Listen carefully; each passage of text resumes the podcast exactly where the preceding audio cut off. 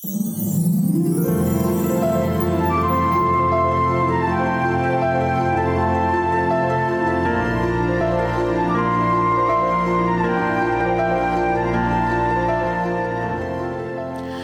I'm the Two Tip Lady, and I love giving simple tips to make life more simple. But I've got a question for you.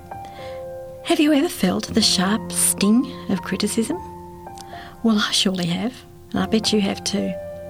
My mother in law was a musician and a singer, and I'm a pianist, and she would tell me that the only way to avoid criticism was to never take the stage. Hmm, that's true indeed. She would often remind me that musicians are prime targets for criticism.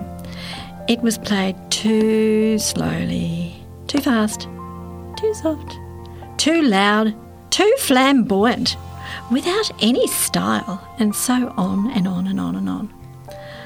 Sometimes the criticism would come immediately after a performance when I'd be on a high and still in the musical atmosphere I'd just been creating. Or it could be hurled in the moments when I'd be beating myself up anyway for my perceived failures. Because self criticism can be the very worst kind. For a whole year, I would often remind myself, be kind to me in 2003. Sure, why not? That's when I started to learn to be kind to me.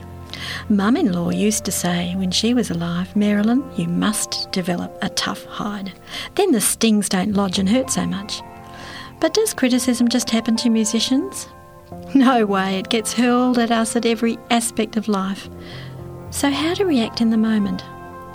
Simply smile and say, Thanks for your comment. I'll take that to heart. Then, if it was a good point, remember it.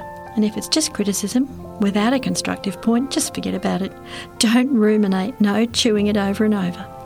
Sometimes that person has had a dreadful day and you just happen to be first in line to catch their frustration.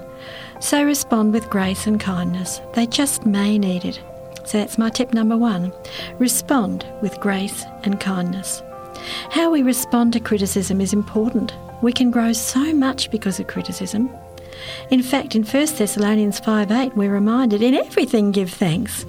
So, even if the criticism is totally unfounded, or comes as it sometimes even does from perhaps a jealous heart, we can be thankful for the opportunity to grow in grace and kindness.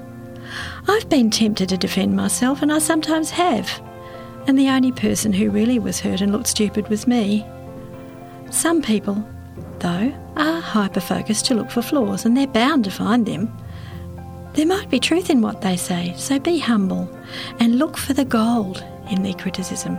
So, tip number two is simple be humble and look for the gold.